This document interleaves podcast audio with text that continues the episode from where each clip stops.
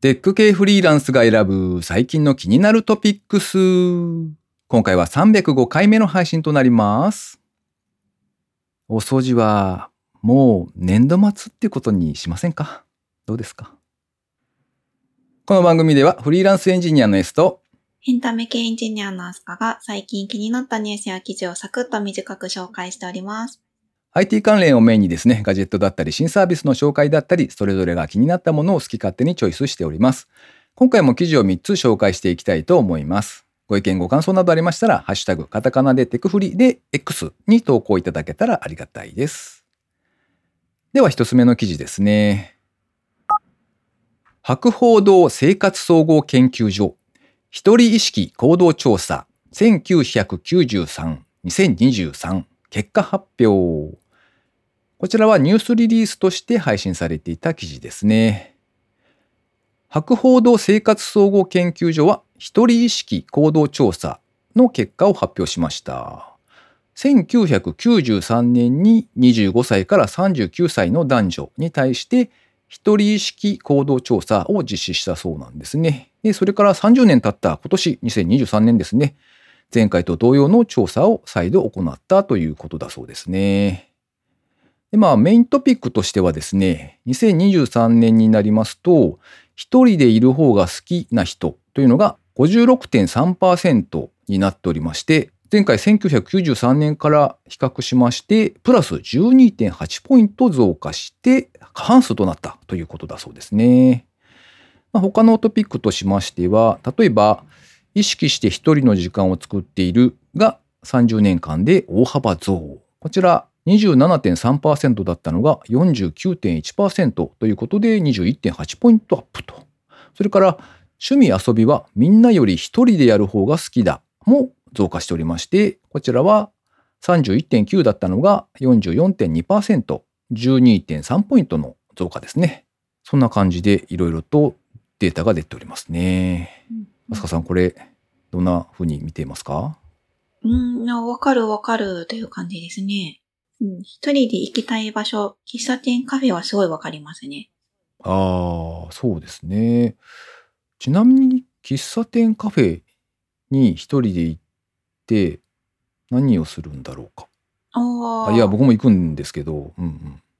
なんかでもこれ喫茶店とカフェでだいぶ違うというか、うん、なんかカフェがおしゃれなカフェとかだと友達で行きたいかもですけど、はいはい、ああなるほど。喫茶店、まあでも最近はこう純喫茶とか純喫茶巡りとかあるからあれなんですけど、うん、お私のイメージは喫茶店、まあ朝とかですね、よくモーニングとか行きますけど、うん、名古屋人なんで、はいはい、うん、そうですね。誰かといるとできないことやりたいですね。うんうんうん、あなんかゆっくり、まあ、新聞読んだり雑誌読んだりとか、はいはいはい、あとは、まあ、日記じゃないですけどなんか書き物したりとかですかね。人がいるとできないのでそういうのがやりたいですかね。おなるほどね。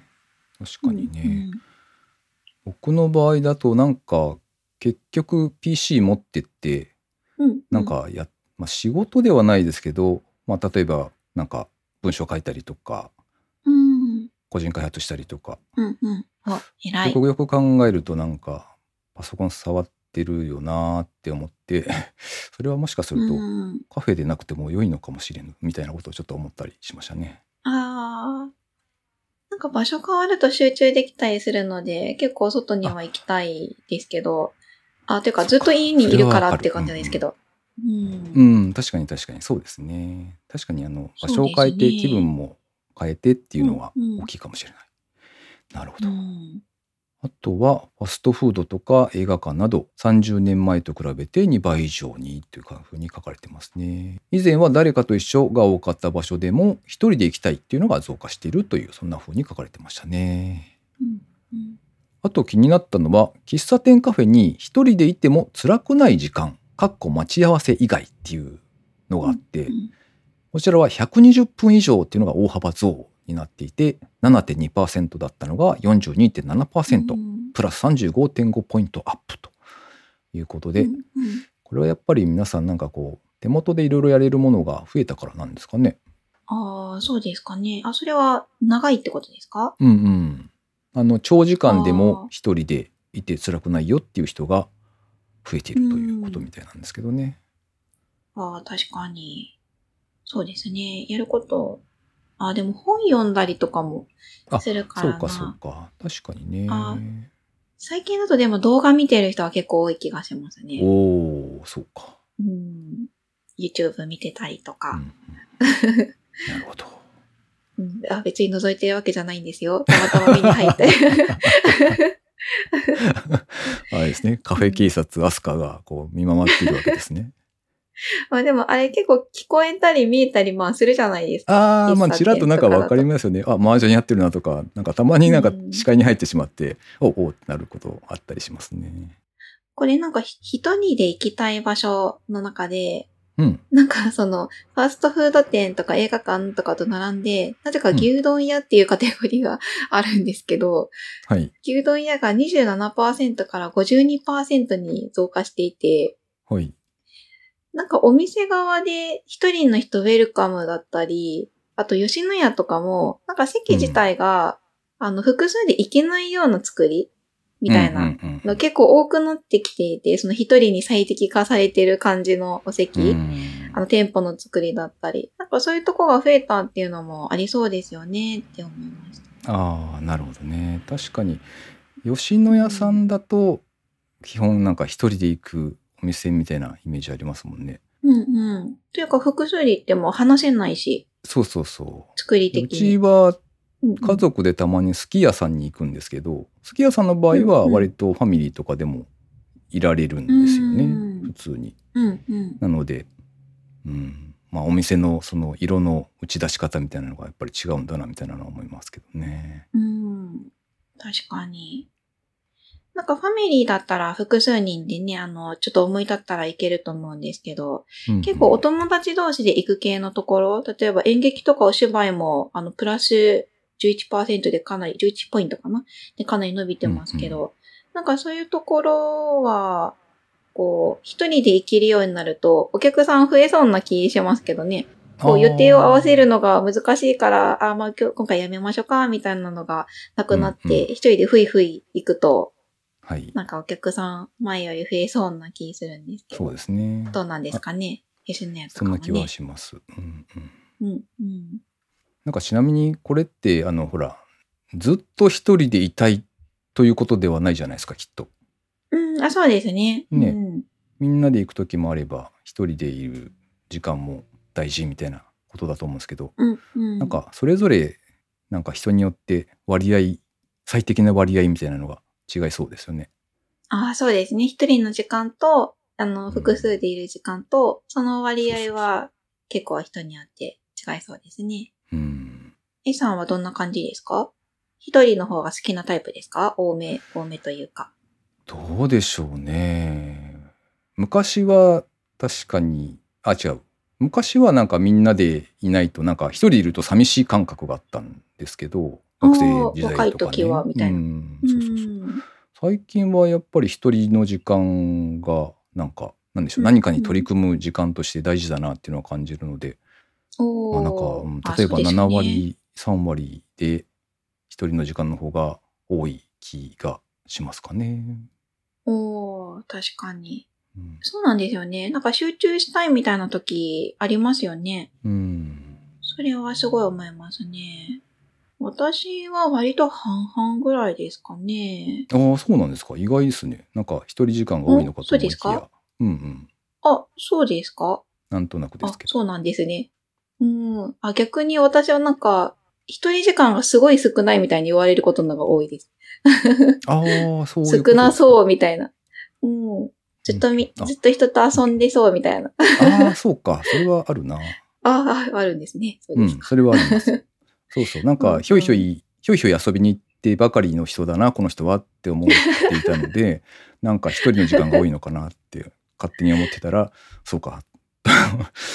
友達と言ってるからそうそうかと思って今、はい、考え方を変えました、はい、なるほど。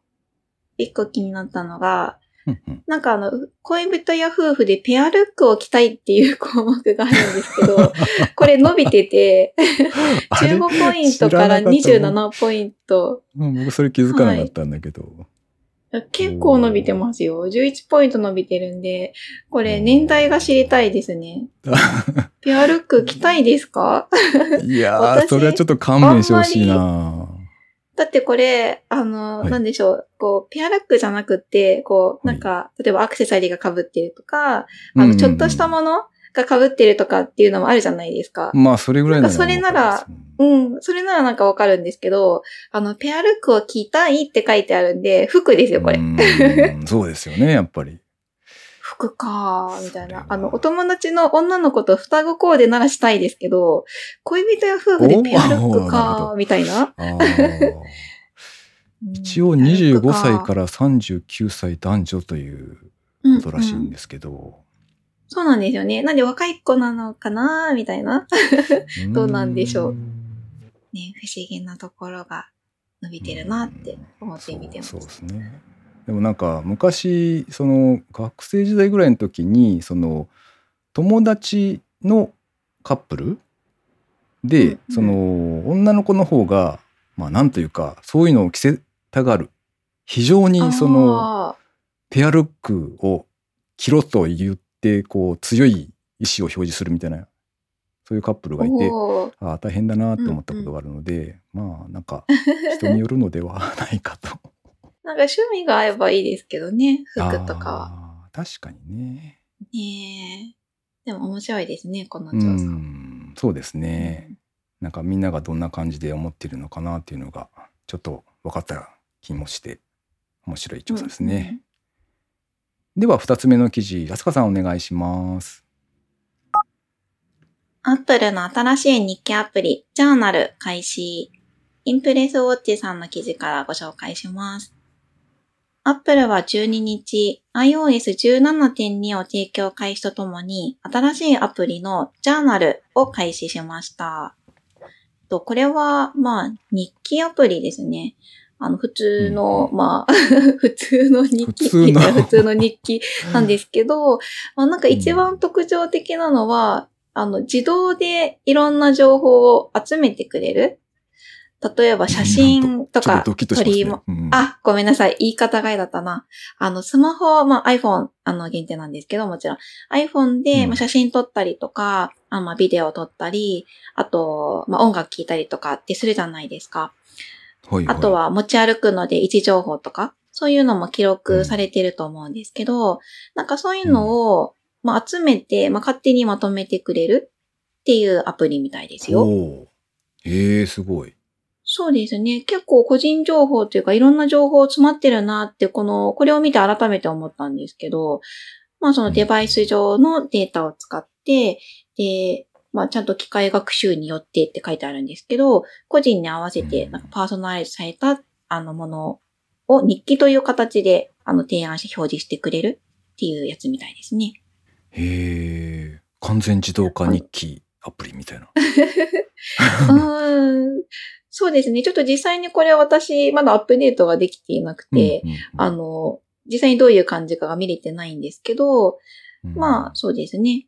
撮影した写真とか、曲とか、いろんなものを、うん、まあ、まとめられるのと一緒に、そこに、あの、自分で、あの、コメントをつけて、日記を、まあ、完成させるっていう感じになるようです。うん、なので、あんまり普段日記、まあ、書かない人だったり、あの、何書いていいかわからないとか、こう、うんうん、そういう場合でも、こう、ちょっと書くだけならできたりとか、あとは、写真とかが最初にパッて出てきてくれたら、あ、ここに行ってこう思ったとか、そうやって書くだけで済むとか、っていうのはすごいハードルが低くていいなというか、うんうん、あの、続けられそうだなっていうのがすごい思いましたね。うん、確かにそうですね。なんかこう、わざわざ書き留めるというのが割と忘れがちなので、うんそうですね。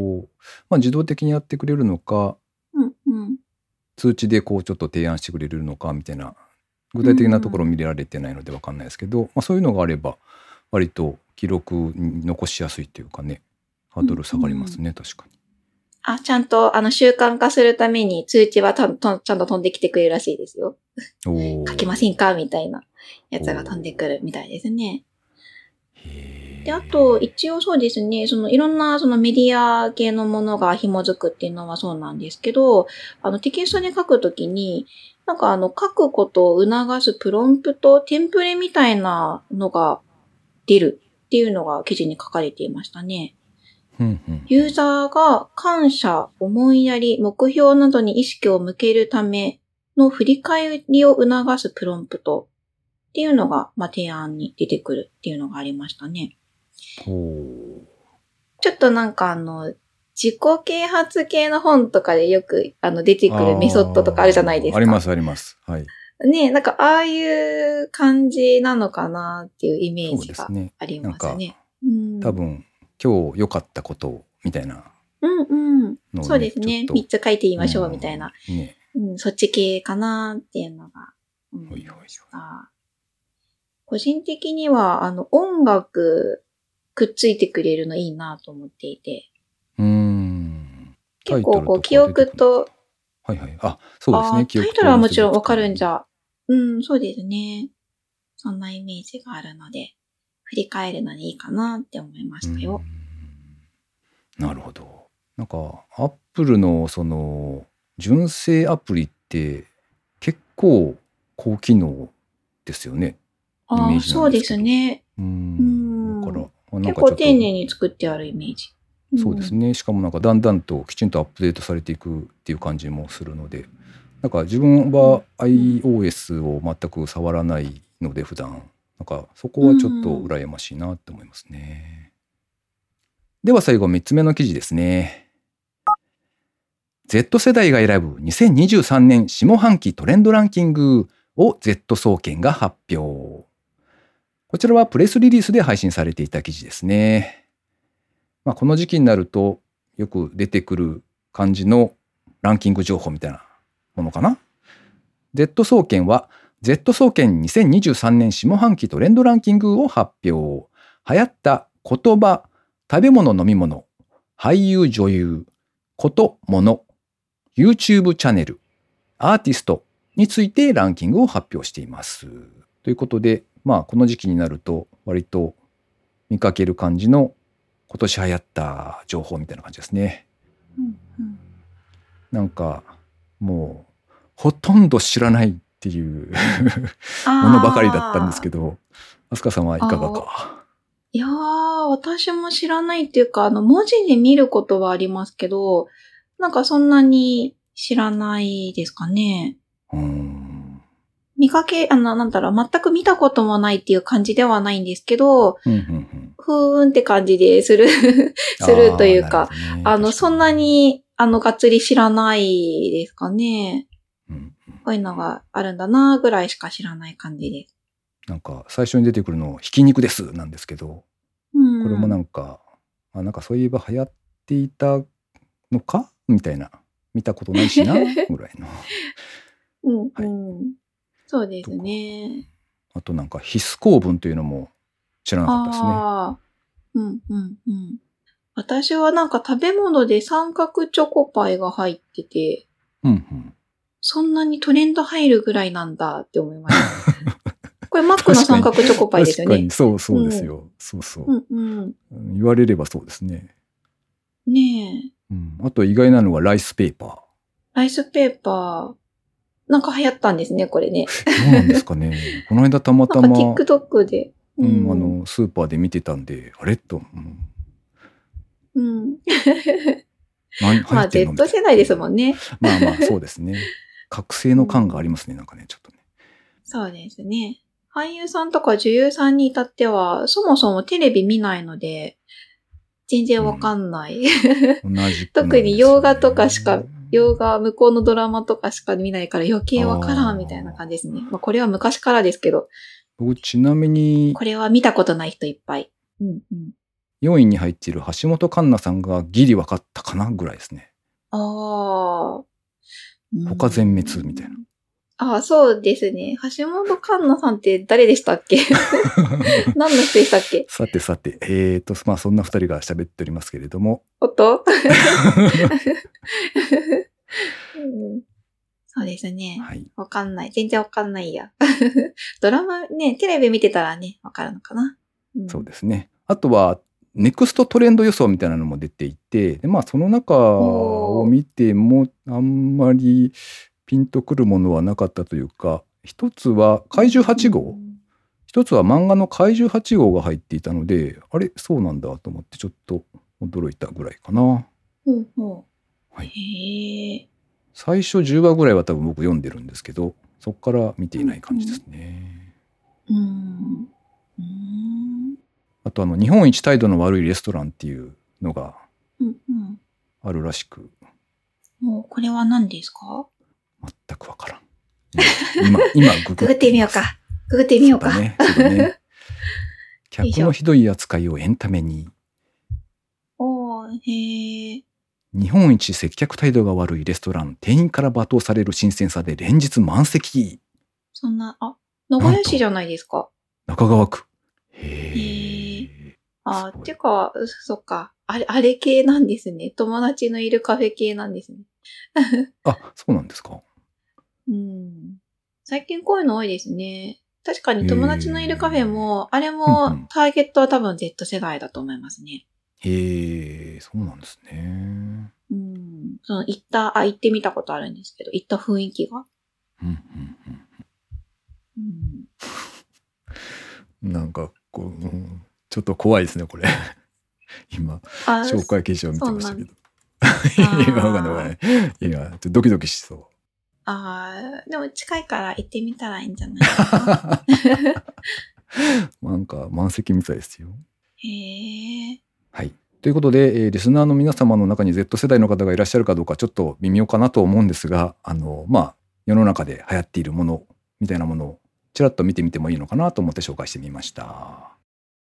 というわけで今回紹介する記事は以上となります。続きまして番組にいただいたコメント紹介のコーナーですね。まずは高見千恵さん、いつもありがとうございます。ありがとうございます。さんびゃくさん聞いた。横浜市磯子区の脳卒中神経脊椎センター、めっちゃご近所だった。徒歩圏内。そういえばテク売りはさんペケペケ会になりましたが、意味数字は飛ばしたりするんでしょうかとコメントいただきました。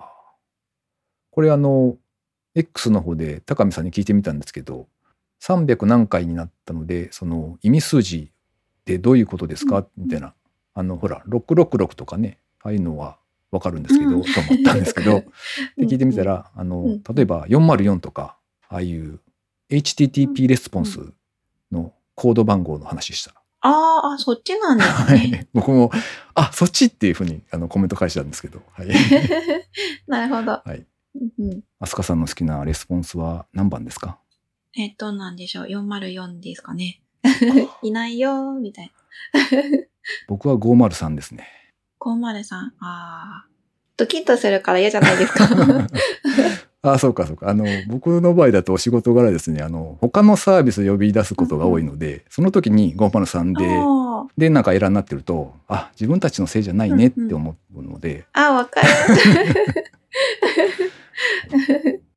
そうですね。ごーまるさんはあれですね、サービスアンアベイラブルという、あの、サーバーなんか止まってますみたいな、そんな感じのレスポンスなので、はい。よし、自分たちじゃないっていう。うんうん安心感。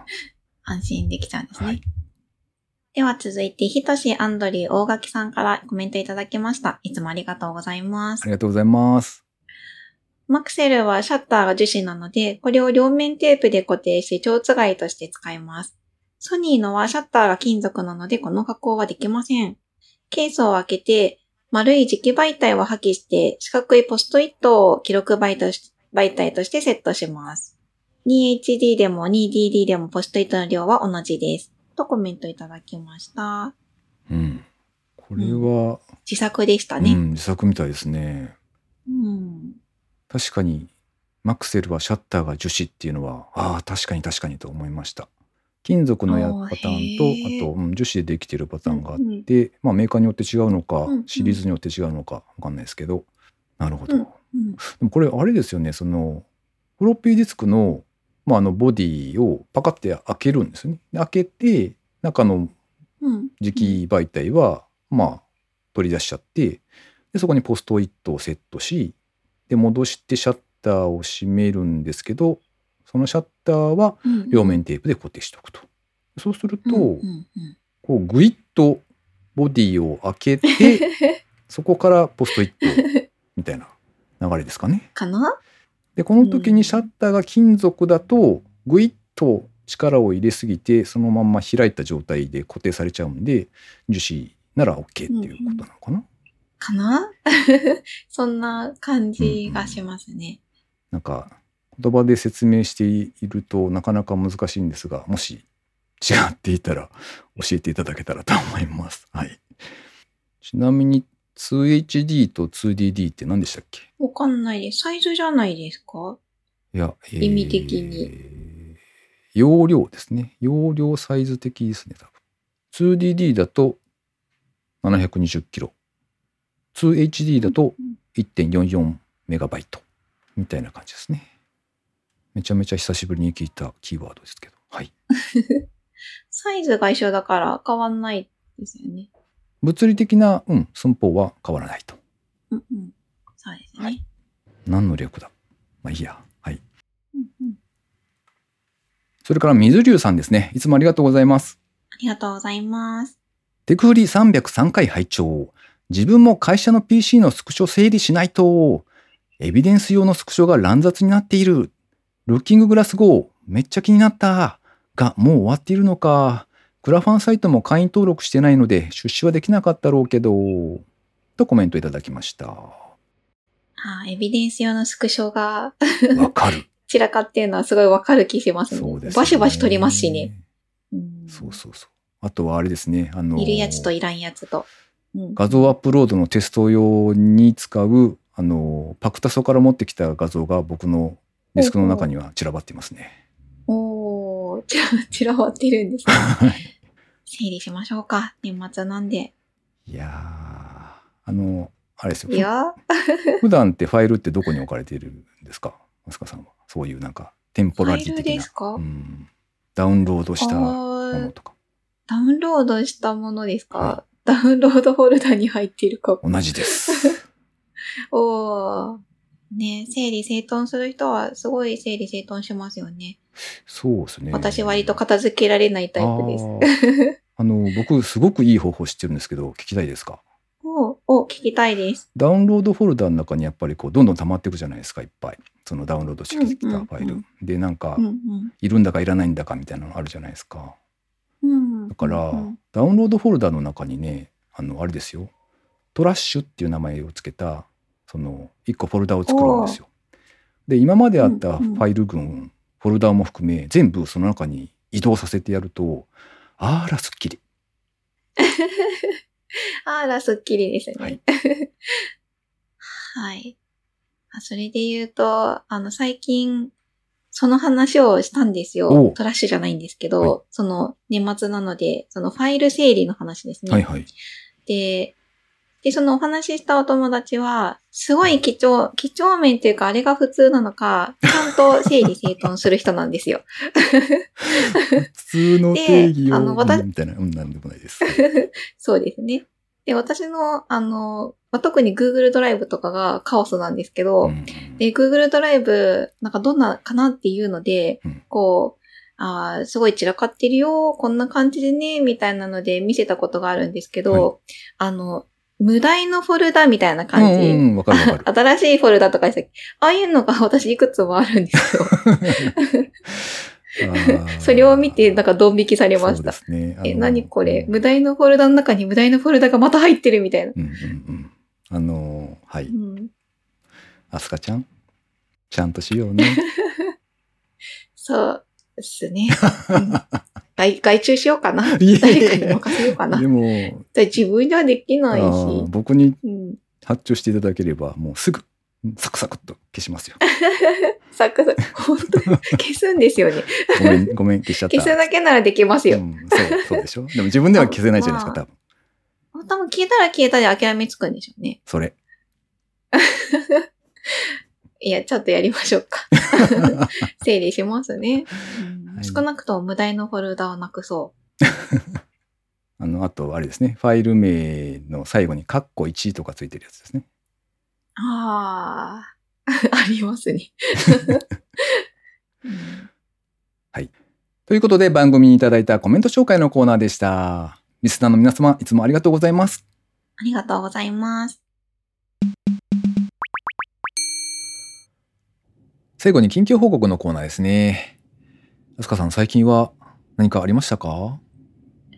最近は種子島に行きましたよ。種子島？島。あの鬼がいっぱいいるとこですね。はい、島。あれ？そうでしたっけ？いや、違う違う。鬼じゃなくて宇宙センターがありますね。鬼ヶ島じゃない。種子島。種子島。種子島。ええー、宇宙センターすごいじゃないですか。何をしに行ったんですか？そう、宇宙センター。あ、えっと、なんか半分は宇宙センターを見に行ったのと、ほうもう一個が宇宙芸術祭っていうイベントがやっていて、それを見に行きましたよ。へえー、宇宙芸術祭。まあ、種子島っていうこともあって、まあ、うんうん、そうですね。宇宙センターの敷地内で、こう、うん、宇宙に関する、まあ、アート、宇宙×アートみたいなのの作品がいろいろ展示されてたんですけど、そうですね。ただなんか一番見たかったやつは、土平日だったんで見れなかったんですけど、うんうん、えっと、なんかその海、あの島なので、まあ、海岸線が多いんですけど、うんはい、その海岸線のなんかこう波の浸食へできた、あの洞窟みたいなのが、うん、あの、あるんですけど、有名なところが。はい、で、そこの洞窟が結構中が広くて、なので、うん、その、洞窟の壁面にプラネタリウムを投影するっていうイベントがあったんですよね。でそれを見に行きたいなって思ってたんですけど、さすがに木金とか水木とかだったかなやってるのがあこれは絶対いけないなと思ってそ, うか、うんうんまあ、それちょっと諦めたんですけどでもそれ以外にもあの普通にこう展示してるものがいっぱいあるので、まあ、基本的に屋外なんですけど、うんうん、へーそれを見に行ってきましたよ。すごい良かったです。ほー、うんロケット発射があったとかそういうわけじゃないんですよね。あ、全然発射とかはないですね。うん、次はいちがつとかですかね、発射予定があるの。あの、どっちにしても、その、発射を見に行こうと思うと、あの、延期になる前提で行かないといけないので、うん、いっしゅうかんとか、あ, あの、いない、予定を確保しとかないと、見れないんですよね。まあもちろんその順当に行ってその時に見れればいいんですけど、まあ多分延期になると思うので、大体。あの天候だったりとかで、そんなに予定通りにパッて打ち上がるイメージはあんまりないので。うん。で, うんでもなんかすごい人が来そうそういう時って。あ、打ち上げの時ですか？うん。普通に行けるものなのか。あ、それは来ると思いますよ。うんあ普通に行けるとは思うんですけど、その、はいはい、ちゃんとチェック、あの、早めに情報を仕入れて、早めに予約とかしないと。あ、そうか、結構難しそう。そうですね。種子島はそれなりに、うん。なんか全然、あの、それなりの規模の町なので。あ、そうなんですね。そうですね。全然、はい。このイメージは村でした。村。あ、いやいや、それよりは、うんうんうん、それよりはあると思います。ああ、そっかそっか。大きな町ではもちろんないんですけど。うん。え、ちなみにその旅程というか、どういう工程で行ったんですか、うん、東京の方から行かれてるってことですよね。そうですね。東京から飛行機でバビューンと鹿児島まで行って、で、鹿児島から種子島まで飛行機で行って、みたいな感じなので、朝は普通に早く、うん、あ、はい、土日で行って帰ってきましたよ。おえじゃあ土曜日の朝出てって感じですか？そうですね、土曜日の朝多分はちじとかの飛行機に乗って、うん、向こうに着いたのがじゅうにじとか、種子島に着いたのがじゅうにじとかいちじとかですかね。ほうほうほう。で、イベントが夜のイベントだったので、うんあの夜、そうですね、昼間にえっと、宇宙センター見学しに行って、で、うん、夜に芸術祭のコンテンツを見て、で、お泊まりして、うん、みたいな感じでしたね。うーん。うん。なるほど。すごい良かったです。へえ。いや、本当になんか、そうですね。あんなに静かなところに久々に行きました。おー。良さそう。うん。本当に芸術祭の、あの、アートのものは屋外展示本当に良かったですね。あの、あの場所じゃないと、あの、味わえない感じでしたね。そうか。うん。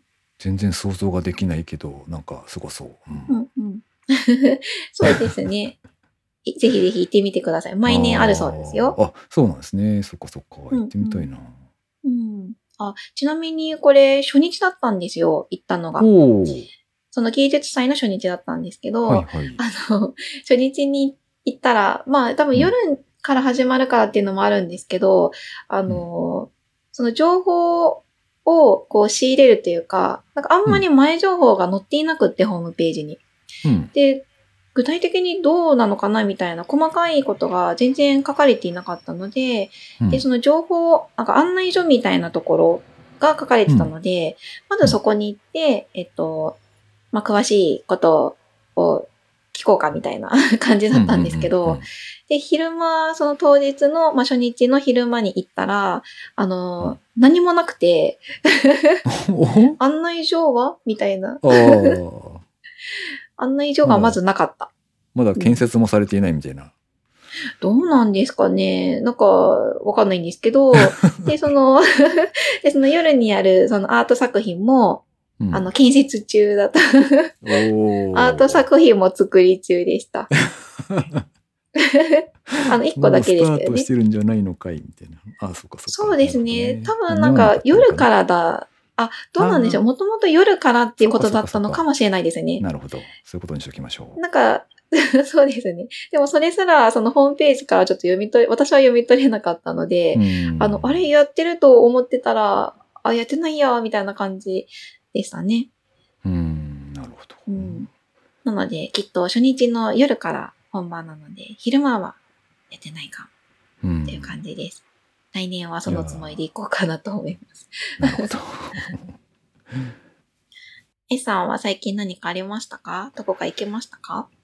えっと、この間ようやくですね、あの契約していたアドレスっていうサービス、あの多拠点生活プラットフォームみたいな感じでやってるサービスなんですけど、そちらで、うんうん、あの泊まってきました。あの名古屋駅の近くというか、まあ、地下鉄一駅分歩くかどうかみたいな、少し歩くとこですけど、うんうん、まあ、遠藤寺商店街というなんかアーケードのある商店街なんだけど、割と最近はその古いお店プラス最近のこうなんかおしゃれな感じのお店がいろいろできている、うんうん、商店街としては結構メジャーですよね。なんかよく取り沙汰されるというか、うんうん、そうですね。新しいお店というか、うん、若い人がやってるお店も結構ありますよね、うんうん、なんかごちゃ混ぜになってていい、なんかレトロでいい感じ。そうそう、うん、面白い感じでした。でちょうどまあそこにあるゲストハウスが、うん、まあ、アドレスでも使えるっていう感じになっていて、はい、でそうですね。ちなみに月額きゅうせんはっぴゃくえんなんですけど、それでまあにはくぶんのチケットがもらえると。で、別に一泊一泊で、例えば名古屋となんか別の地域とか全然違う日に使っても全然いいんですけど、まあ、そういう感じでチケットがもらえるというサービスですね。だから言うと一泊ごせんえんぐらいで宿泊ができるという感じのサービスなんですけど、これのなかなか良いところがですね、あの同伴者も大体無料なんですよ。お、なので奥さんを連れて行ってで、まあ、ふたりでいっぱくして、まあ、ごせんえんぐらいで泊まれましたみたいな、うん、そんな感じですね。うーん、いいですね。アドレス使ってみたいなと思いつつ、でもだいぶ変わったんですね、システムが。そうそう、最初スタートの時はあの確か月額よんまんきゅうせんいくらとかそれぐらいの金額で、うんうん、あの住み放題みたいな。そうですよね。なんかそんなイメージあります、うん、感じだったんですけど、今そのコースもなくなっていて、なんかチケット制になっているので、はい、おうおう、結構変わった結構当初からは変わってる感じがしますね、うん、チケット制だと翌月に繰り越せるからいいですね。うん、そうですね。使い切れなくても。そうそう。だから僕もじゅうがつぐらいから確か契約自体は申し込んだんだけど、うん、ようやく初めて使いましたみたいな感じですね。うんうん、おー。え、泊まったゲストハウスはどうだったですか？あ、なんか結構新しい感じのゲストハウスですかね。あのー、おー。レトロな感じはありつつも、まあ設備とかは結構新しいというのかね。例えばシャワートイレとか、うんうん、あと、うんうん、まあ、シャワールーム、あのだいたいゲストハウスって浴槽がないですね、うん、お風呂ってお風呂じゃなくてシャワーの方じゃないですか。はいはい。うん、まあそのまあそのシャワールームとかも割と新しくなっていて、うん、良い感じでしたね。うん、いいですね。名古屋のゲストハウス、おしゃれなところいっぱい増えてると思うんですけど、うんうん、何せ地元なんでなかなか泊まろうという機会がなくって。確かにそうですよね。うん。あ、でもこの名護のシェ、あのシェアハウスじゃなかったあのゲストハウスは結構気になっていましたよ。おお、そうなんですね。おしゃれそうだなと。うん、うんうん。なんかすぐそばになんだっけな、喫茶名護の屋だったかな。すごいレトロな喫茶店があって、あの行かなかったんですけど、最初受付がそこだったんですよね。あのチェックインの時の受付が。うんうん、でそこの時にちらっと見てたんですけど、なんかこう昭和レトロ的な喫茶店で、うんうん、なかなか面白かったですね。でもなんか若い人ばっかり働いてるみたいな、そんな感じでした。うんうんうん、ということで、まあアドレスなかなかおすすめですよというお話でしたね。はあ、ありがとうございます。この番組へのご意見ご感想など絶賛募集中です。X にてハッシュタグカタカナでテクフリをつけて投稿していただくか、ショーノートのリンクからですね、投稿フォームにてメッセージをお送りいただけたらありがたいです。スマホ用にポッドキャスト専用の無料アプリがありますので、そちらで登録とか購読とかフォローとかのボタンをポチッとしておいてやっていただけますと、毎回自動的に配信されるようになって便利です。あつかさん、クリスマスのご予定とかはあれですか？クリスマスはウェイな感じですか？ウェイ、うん、ポドゲ会しますよ、クリスマスに。ちょっとサプライズケーキを作ろうかななんて思ったり思ったり。へえ、なんかすごく忙しくなりそうじゃないですか、それ。うん、いやいや、あの出来合いのやつでなんとかな感じですが。そうか。へうんうん。クリスマス。うん、今年のクリスマスはにじゅうごにち月曜日。うん、なるほど。そうなんですよね。なのでにじゅうさん、にじゅうよんとか土日のところで、うん。みんな何かするのかなっていう感じですね。うんうんうん、なるほどね。クリスマスね。ちなみにですね、我が家はクリスマスの予定は未だに何もなしということで。うんうん、おー、静かな夜を。うん、まあ多分なんかちょっとしたケーキとかはね、買って、うんうん、っていうぐらいではないかなという気はしますね。うん、静かにクリスマスを楽しむ予定でございます。それもまたよきよきで。ということで、今週も最後までお聞きいただきありがとうございました。ありがとうございました。